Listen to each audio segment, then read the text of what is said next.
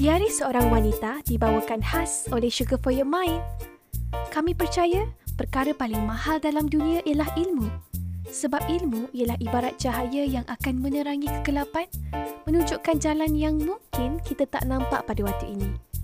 Anda bersama dengan saya, Madiha Hasan dan Ros Atika, ingin berkongsi kisah inspirasi dan pengalaman peribadi daripada hati ke hati. Semoga bermanfaat untuk anda pagi ini.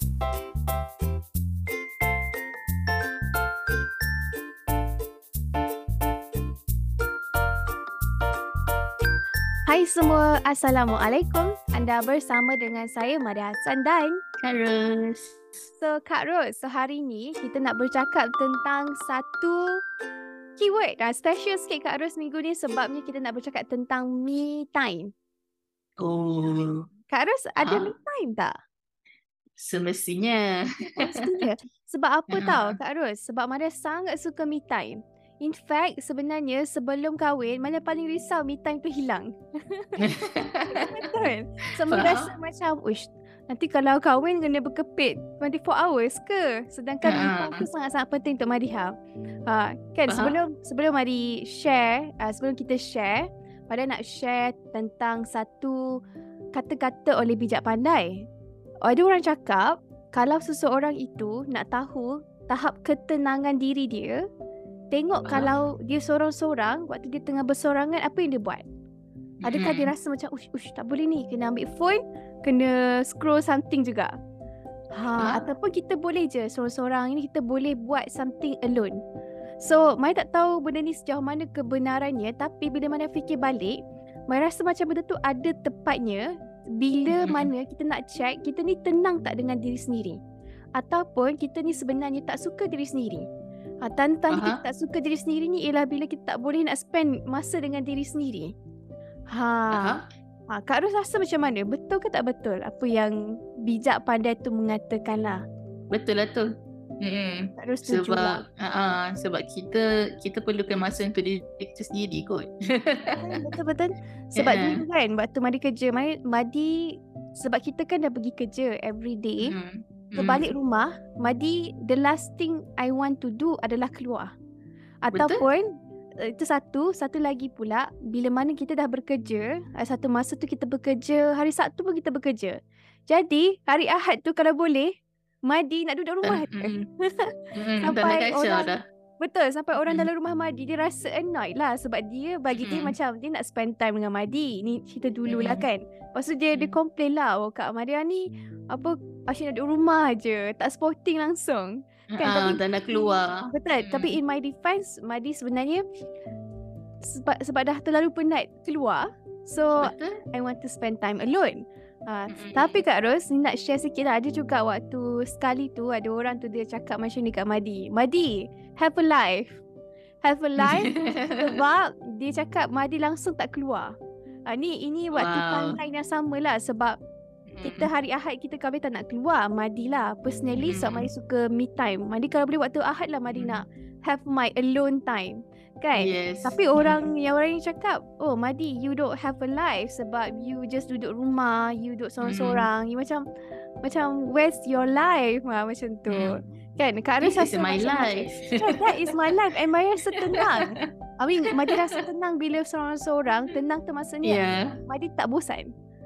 Betul? Madiha tak bosan sorang. Kalau Kak Ros, apa yang Kak Ros faham tentang me time sebenarnya? Ya, dia macam dia depends on karakter kita masing-masing lah. Dia preference kita masing-masing. Sebab macam contoh kawan Madiha beritahu Madiha have a life. Sebab dia nampak Madiha tidak ada life dari sudut pandang dia. Betul lah kan, dari definition dia. Life adalah bila kita keluar, kita enjoy. Tetapi dari definition kita, life kita bila kita duduk rumah, kita boleh baca buku, kita boleh alone time lah. Maknanya kita boleh tengok movie ke, tenangkan fikiran, tak bercakap dengan orang.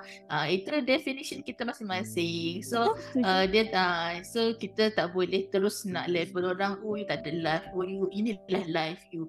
But kata why why not, this is my life. Macam itulah kan.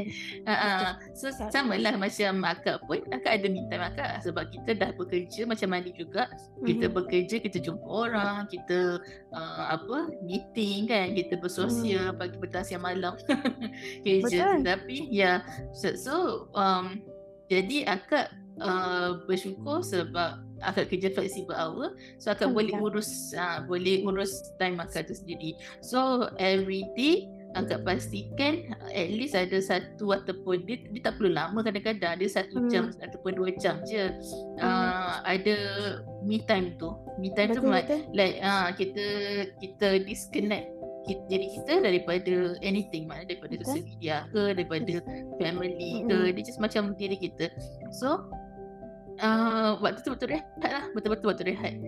Then akak juga pastikan macam akak tidak terlalu fokus kepada satu-satu perkara sampai sampai memudaratkan diri dalam another aspek. Contoh terlalu fokus kepada kerja sampai langsung tak jaga tak ada masa untuk relax ke ataupun pergi lah spa ke apa semua kan. No. So kita pandai-pandai balance kat situ. Betul. Saya setuju. Sebenarnya bila bercakap tentang me time ni, untuk anda yang mendengarkan, dia akan ada 2 golongan tau yang mendengar. Pertama yang memang suka me time. Kedua yang mungkin skeptikal lah dengan me time. Macam perlu ke me time kan? Macam Madi sendiri, Madi nak share kenapa penting untuk Madi ada me time, dan based on Madi punya pengalaman sendirilah kan. Bila akak cakap me time ni untuk kita berehat kan, dia ada satu perkataan yang sangat-sangat penting yang Madi dengar daripada seseorang dan rasa benda sangat betul. Kenapa kita rasa best dan kenapa kita rasa tak best secara general, secara kita cakap kasar lah. Kalau kita rasa best ni, kita rasa macam connected dengan diri kita, kita connected dengan Allah, kita ada banyak combination, kita rasa connected dalam dengan diri kita. Tapi kalau kita rasa tak best ni, dia macam kita lose sight of ourselves. So kat sinilah pentingnya untuk Madi personally, sangat penting untuk Madi ada masa me time. Dalam satu tempoh masa kalau tak ada me time, Madi akan lose disconnection dengan diri Madi. Sebab memang betul kita jumpa orang memang ada banyak cabaran kan. Kita dengan kadang-kadang dengan pasangan pun ada beberapa macam friction ke apa. So it's very important untuk Madi personally ada me time untuk Madi, orang kata tok makninah. Betul kan? Untuk kita berhenti and then really think macam mana? Istiqamah ke apa? Tak, maknanya macam like you stop. Tak atur. You stop and think. Yes, dia yes, macam yes. So bagi Madi dia Tok Maninah. Mai tak sure masuk kalau dalam solat tu Tok Maninah lah. Tok Maninah lah. Dia ada apa aturan dia. Stop dia kejap. Gitu. Betul. So Tok Maninah, Madi pernah dengar lah konsep yang sama dalam solat. Sebenarnya kita kena apply dalam hidup kita juga kan. Bila nak buat benda, kita kena sebelum buat apa-apa kita niat, and then bila kita dah buat satu benda amalan, very important untuk kita once in a while take a moment untuk kita stop and fikir and really fikir and tenangkan diri. Sebab benda tu Madi memang on my personal level, Madi memang kena buat all the time, and Madi gunakan peluang tu untuk muhasabah diri lah, untuk buat journaling, untuk baca buku. Baca buku pun sebenarnya satu cara untuk Madi reflect kan. Sebab kita baca buku, kita deep in thoughts. So benda tu membuatkan Madi regain my self-consciousness, self-awareness better. Dia akan naikkan Madi punya self-awareness. And this is why untuk ramai orang sangat-sangat penting untuk kita ada me time. Kalau untuk anda yang mendengarkan tak pernah consider me time, why not consider try buat me time and really feel rasa connection dengan diri tu. You know, cari balik diri kita yang hilang.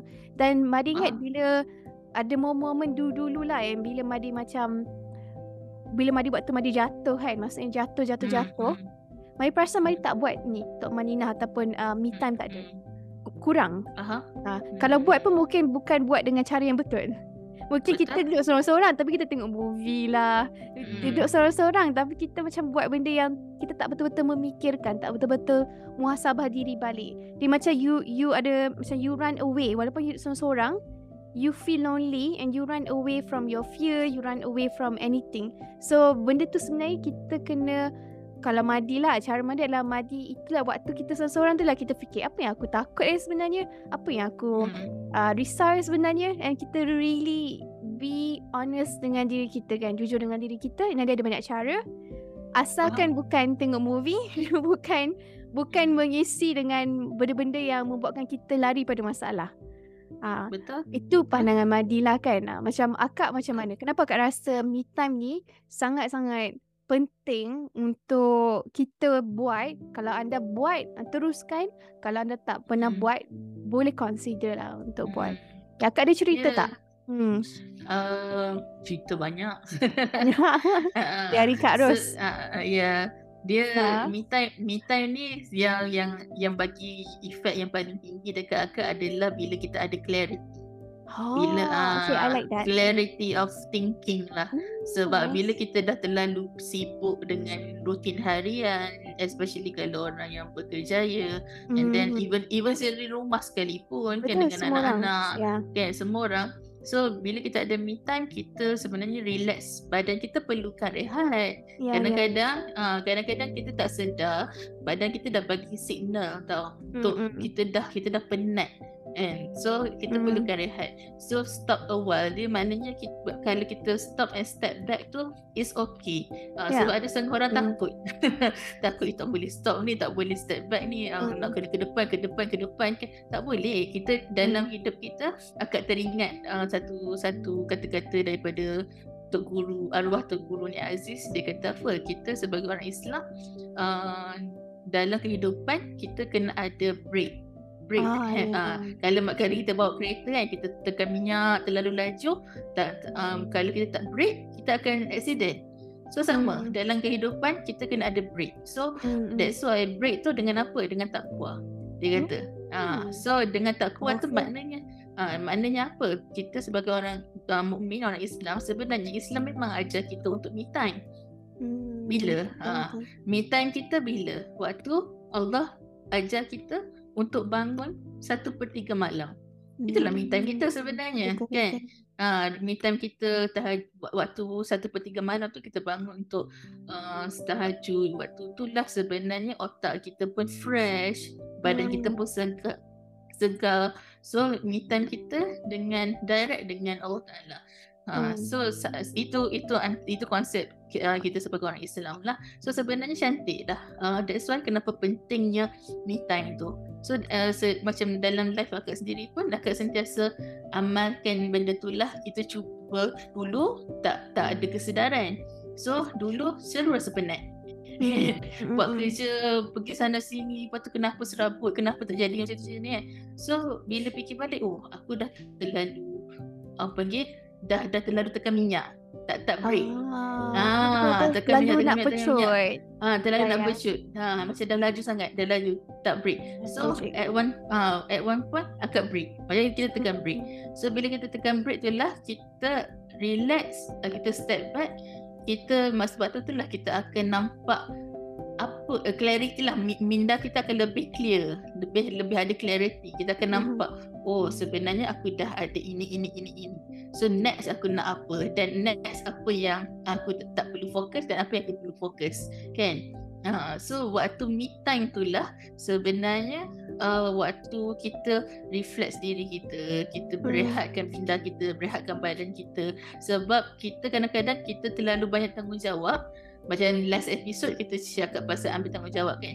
So kadang-kadang kita terlupa tanggungjawab atas diri kita sendiri, hak kita sendiri. Powerful, yes. Powerful concept. Benda tu akak belajar sebab akak adalah seorang yang ada potensi, ada tendensi untuk mengabaikan diri sendiri. Even akak pernah jumpa seorang kaunselor ni.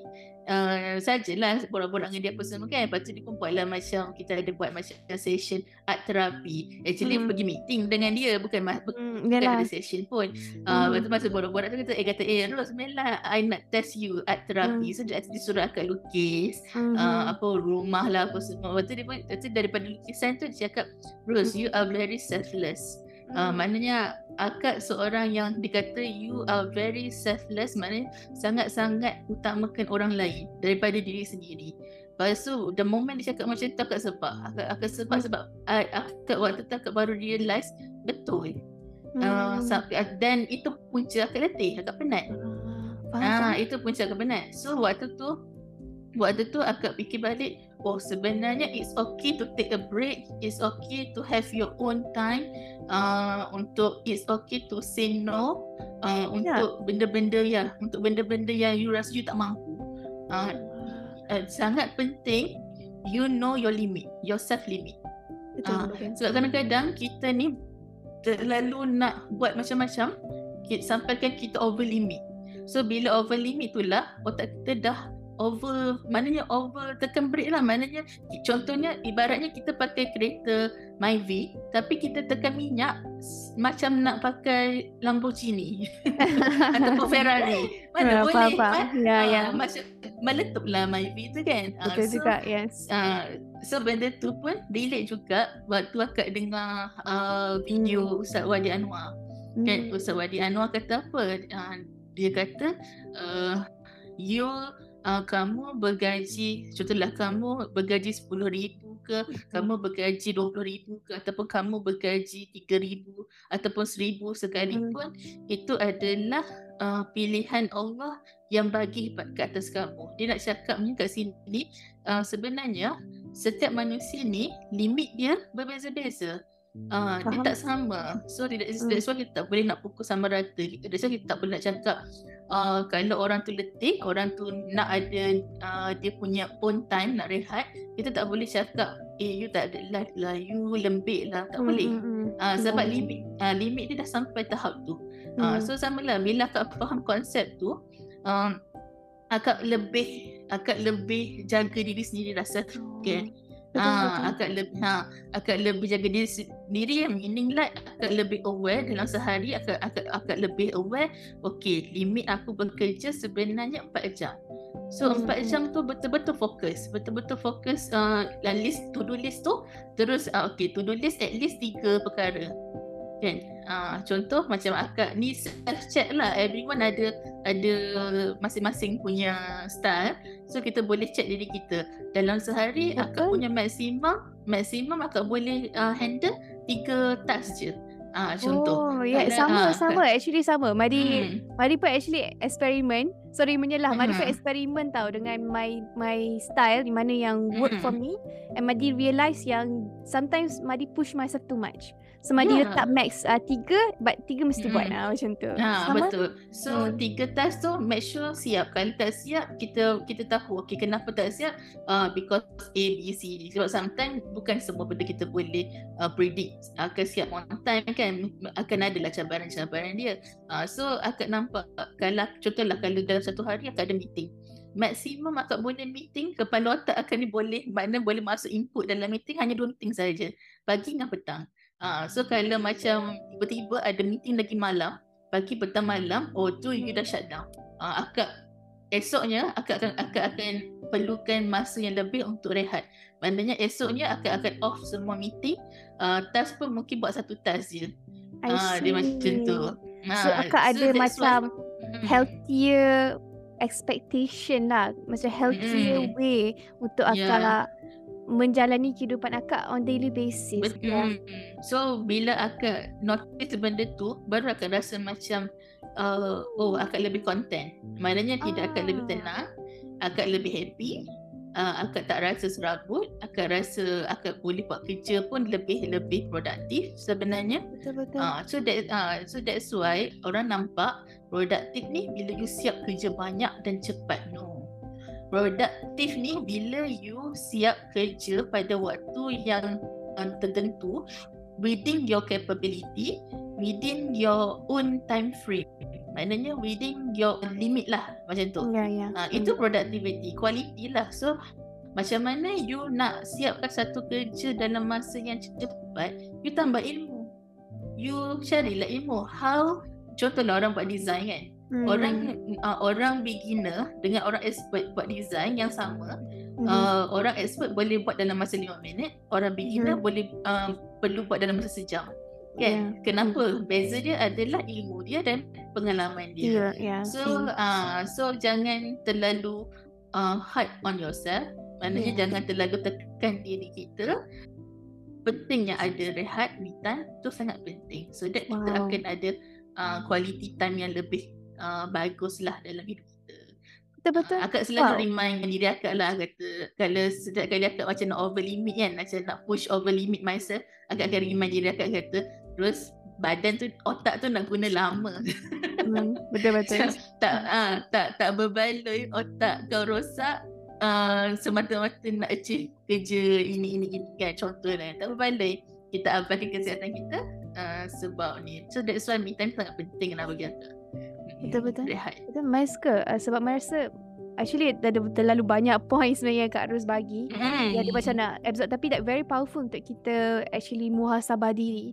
Sebab kadang-kadang memanglah kita niat nak memberi, kan, kita nak beri tu, beri ni, beri ni, tapi mari suka dengan yang Kak Ros itu, you know your limit, kan, letak boundary yang healthy, yang sihat, untuk tahu di mana kita punya productivity.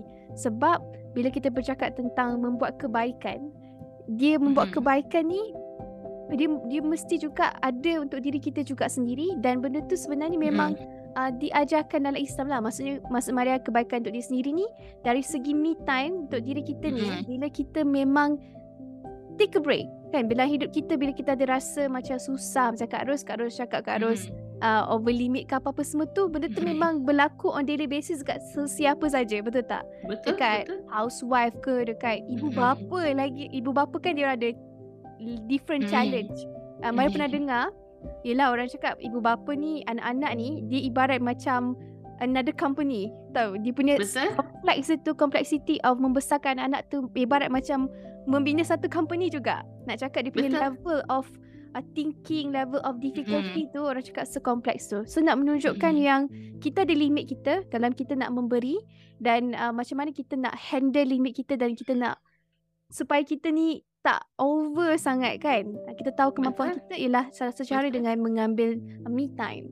Dan me time, saya suka dengan point Kak Ros, sebab ialah bila nak ambil me time, sebenarnya dalam Islam dah diajarkan me time kita belah pagi, kan, 1/3 malam. Sangat-sangat powerful. So kalau anda yang rasa macam penat, kan, untuk Madi sendirilah, kalau kita rasa macam penat, kita rasa letih, at any point waktu tu kita stop kejap, kita tanya pada diri, aku ni macam mana, macam mana kita punya level clarity yang Kak Ros sebut tadi, yang saya suka dengan ayat tu. Clarity is equal to motivasi. Orang cakap lah, kenapa kita tak ada motivation? Sebab kita lack of clarity. Betul? Dan kenapa setengah orang dia nampak macam sentiasa bermotivasi? Sebab dia ada clarity. Ya, kan? Dia jelas. Dia jelas hala tuju dia, jelas apa yang limitation dia, jelas limit dia, jelas dekat mana yang dia sepatutnya go more, boleh push, kat mana dia tak boleh push sangat. So benda tu macam very powerful lah sebenarnya bila kita fikir balik. Betul. Okay, Kak Ros, maybe kita boleh share macam mana cara kita boleh me time. Sebab saya rasa benda tu very, very different untuk setiap orang. Betul tak? Yes. Kalau kita me time, macam mana Kak Ros me time? Ke memang pagi? Kak senang macam mana? Agak anytime pun Kak me time. Macam mana tu? Agak biasanya kalau macam contoh akak tak ada kerja sangat, tak pack sangat pagi, dan akak me time pagi lah. Contoh kalau akak lebih suka macam di coffee house ke, kan, minum coffee, and then buat journaling ataupun baca buku. Itu my style of me time. Kadang-kadang just pergi mall, window shopping. Macam just strolling, tengok, tak beli apa-apa pun. Dia just macam akak suka memahati manusia, memahati alam. Kadang-kadang macam petang lepas pada habis kerja ke, petang rasa macam I need my own time, kan. Akak pergi je Tasik, pergi tengok Putrajaya, kan banyak tasik cantik, kan. So pergi tengok, just macam makan, relax sorang-sorang. Ini masa yang tak nak orang ada, nak sorang je. Orang kata macam macam kesiannya sangat no. Lonely je orang cakap kan. Kita happy je. Tak. Paling faham. Actually Madi pun suka sorang-sorang. Madi boleh lah makan sorang-sorang, jalan sorang-sorang, sebab maybe lah merasa betul kat dia macam I don't know, pergi dengan orang pun best, tapi pergi sorang-sorang pun dia ada satu sense of kita boleh berfikir. Macam Madi ni lah betul Madi akan bawa sekali my journal. Saya journal Madi tu sentiasa dalam bag. So bila menulis tu lah kot, kalau cara Madi yang untuk betul-betul be connected, betul-betul dapat clarity. Apa lagi Kak Ros yang Kak Ros buat? Sebab tengok movie lagi? Itulah. So far memang itu macam kadang-kadang pergi spa pun ada juga time. Betul, kadang-kadang rasa macam nak buru kan, pergilah spa. Betul-betul. Dia bila macam Madi sendiri, dia ada, Mari faham lah, ada dua jenis me time lah. Dua jenis cara untuk merehatkan diri, which is yang pertama ialah rehat ni lah. Kita betul-betul dapatkan clarity dari segi fikiran. Kedua, memang badan. Badan kita ni perlukan rehat. Kan, benda tu macam underrated lah sebenarnya. Tapi, Mari faham lah kenapa Mari tak pernah ada kat tempat orang yang macam ada anak ramai ke apa kan. Tapi Mari rasa okay, memang diorang ni kan tak cukup tidur apa semua. Betul. So macam abang-abang Madi kan, kalau diorang datang rumah kadang-kadang diorang tidur je. Anak-anak main dengan kita orang kan, diorang tidur sebab boleh nampak lah diorang penat.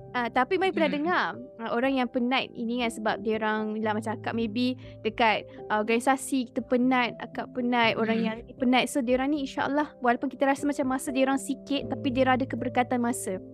Betul? Keberkatan masa ni macam benda yang nampak macam sikit tapi sebenarnya banyak kan. Tidur nampak macam sikit tapi sebenarnya berkat. Macam tu lah. Ini yang Mari dengar lah insyaAllah kan. Okay, Mari share sikit cara Madi buat me time. Macam Madi sama juga, anytime boleh jadi me time macam Madi, sebab Madi rasa Madi akak pernah dengar kan, akak mesti familiar dengan introvert dengan extrovert.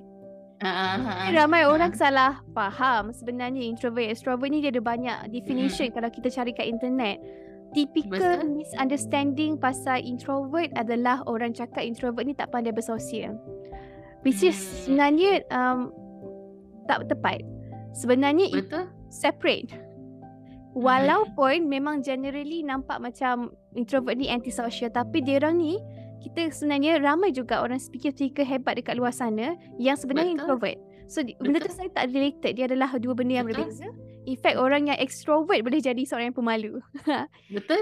Sebenarnya ada orang cakap, expert ni lah dia cakap, yang membezakan introvert dan extrovert adalah kita boleh recharge diri kita dekat dalam situasi yang mana satu. Maksudnya macam ni, orang yang extrovert dia akan recharge diri dia, rasa connected bila ada orang sekeliling. Dia macam bateri tau kat charge kan, charge bateri macam wah semangat. So lagi banyak orang, lagi banyak social interaction dia ada, lagi dia happy. Versus orang introvert ni terbalik, too much stimulant boleh buat dia penat. Betul. Suka cakap dengan orang, tapi at one point dia boleh shut down. Tiba-tiba dia macam lama lagi ke? Macam banyak sangat overload. Dia macam okay, waktu tu itu Madi rasa Madi bukan orang yang tak suka orang, Madi suka orang. Cuma at one point Madi macam quite extreme lah. Macam penat juga nak seorang-seorang. So macam bila benda tu selalu berlaku kalau macam kita balik kampung kan, kita tak ada you have no place tau untuk be alone selalunya. So waktu tu lah kita akan be kreatif untuk Madi. Waktu tu lah Madi develop habit bangun lebih awal daripada orang. Sebab that's the only time Madi sangat suka, sebab bukan sebab Madi tak suka berinteraksi, sebab Madi suka that feeling of being connected with myself. You know, tak kisahlah buat apa-apa je, tapi bangun awal pagi memang itulah kebahagiaan bagi Madi dululah. Sebab sekarang pun super. Kan, walaupun nak bangun pagi kadang ada challenges dia kan. Cuma macam bangun pagi macam wow, alone. So kita tak perlu berinteraksi dengan orang. Macam tu lah. So bila kita faham diri kita dengan lebih, macam Madi faham diri Madi dengan lebih, it's easier untuk Madi appreciate yang Madi seseorang yang sangat appreciate me time. So sebenarnya sebelum kahwin, Madi dah clarifikan benda ni. Madi macam cakap, Madi agak-agak dapat tak me time? Nah, so dia okay je kan. My husband okay je. So memang okay lah. So masa kita orang ada me time. In fact me time ni tak semestinya tak ada orang kat sebelah. Kita boleh jadi orang tu betul-betul engage with ourselves. Dia sebenarnya memang macam tu pun. Dia kan? Kadang-kadang me time ni bukan kata kita nak duduk seorang kurung dan sini. Kan? Betul juga. Yes, betul juga. Kita bukan lari daripada orang. Kadang-kadang ada je family member kita sekeliling. Tetapi it's just kita fokus pada diri kita. Kita fokus baca buku apa semua. Tak ada orang kacau. Itu je. Betul-betul. Dia macam you really focus to you yourself waktu tu. Pada itu yang membezakan. Kan, alhamdulillah. So macam Madi yang tu lah. Madi memang cara Madi journaling lah. Journaling. Betul. Journaling memang Madi tulis. Ada banyak cara kan. Tapi antaranya ialah kita nak usaha dia untuk dapatkan clarity lah. Betul. Clarity tu adalah dia punya end result. Yang kita akan dapat lepas kita me time. And feeling dia Madi energize lah. Madi lebih tahu apa yang Madi nak buat. Madi lebih jelas, Madi clear apa yang Madi fikirkan. And Madi tak boleh imagine hidup tanpa me time. Hidup orang kata hidup autopilot. Yang you buat kesalahan, you tak fikir balik apa kesalahan you buat. Tak boleh imagine macam tu. Dan semoga kita tak jadi macam tu kan. Sebab we never know kan apa kita punya penghujung. Semoga kita ni jadi orang yang sentiasa hidup by design lah. Maksudnya kita yang memilih pilihan kita. Kita yang merasakan kita ada pilihan untuk buat apa. Betul. Right. Kita ambil tanggungjawab dan kita dan dalam masa sama kita pun bertanggungjawab atas diri kita. Betul. Jadi pengajaran dia Madi rasa lebih yakin lah. Betul lah, me time ni untuk anda yang mendengar, yang suka buat me time and mungkin nak cari cara untuk improve diri. Baby boleh dengar suggestion Kak Ros kan, apa yang kita buat, apa yang kita faham lebih tentang me time. Dan siapa yang tak pernah try me time, cuba try me time and cuba tengok apa impact dia pada diri kita. Macam mana me time ini boleh menjadi satu tool, satu alat yang membolehkan kita untuk sentiasa check diri kita, sentiasa dapat satu perkara iaitu clarity. And clarity is equal to motivasi. Clarity is equal to motivation. More clarity, more motivation dalam hidup kita. Betul tak? Okay Kak Ros, any last word daripada Kak Ros untuk kita wrapkan kita punya episod kali ni? Dia me time sangat penting. So ada setengah orang dia tidak ada advantage untuk me time terlalu lama. Macam kita kan one day, contohlah one day pergi spa ke apa semua. Dia tidak perlu lama pun. Dia just macam quality time at least 30 minit pun tak apa dalam sehari. Dan tak perlu mahal. Dan tak perlu mahal pun. Dekat rumah pun boleh. So perlu bijak lah. Perlu kreatif dan bijak dan berkomunikasi. Contoh kalau dengan suami isteri ke dan anak-anak kan. So kena pandai-pandai bahagi masa tu lah. Sebab suami kita pun ada me time dia. Contoh dia main bola ke apa benda semua kan. So kita pun kena respect me time pasangan kita. So kalau macam ada anak-anak yang dah ada besar, yang dah pandai, dah menyendiri ataupun dah ada hobi kan. So kita kena respect lah me time anak-anak juga. Sebab ada kes juga yang macam contohnya biasanya anak sulung yang jadi macam penat sebab kena jaga adik-adik. Kesian tau. Betul juga. Betul. So kita sebagai ibu ke apa kena respect each other me time dan juga diri kita sendiri. So kita kena respect diri kita sendiri juga. Dan benda tu selalunya kita benda yang Kak Ros sebut tadi tu sangat-sangat tepat. Dan benda tu sebenarnya kita boleh dapat juga higher awareness kan, orang panggil sebagai higher awareness ni tentang apa yang mungkin pasangan kita fikir, mungkin apa yang pasangan kita rasa, apa yang anak-anak kita rasa, apa yang tempat kerja kita punya klik rasa kan, apa yang dia orang fikir. So benda tu struggle tu kita boleh dapat juga awareness. Betul. Bila kita mula me time juga sebenarnya. Betul tak?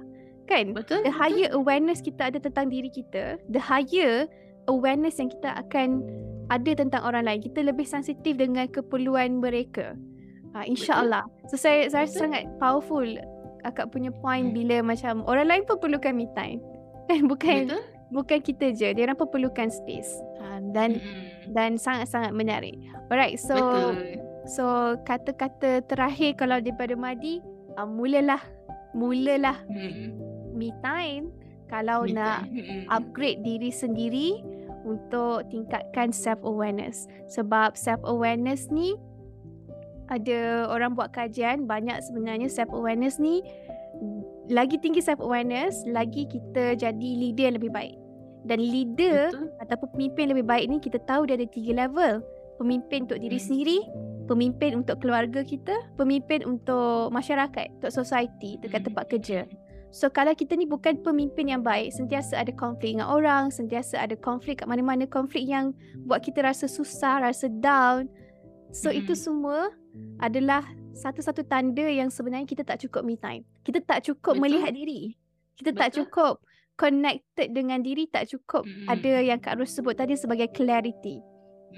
Dan kalau kita selalu menangguh-nangguh pun Kak Ros, sebenarnya kita boleh dapat jawapan tu bila kita buat check dia. Ada. Betul. Clarity, dapatkan clarity. Kenapa aku tangguh? Kenapa aku suka menangguh buat benda ni? Kenapa buat macam ni? Kenapa buat macam ni? So try buat dan perhatikan apa impak dia pada diri kita. Me time. Betul. Forever. Yes, penting. Forever.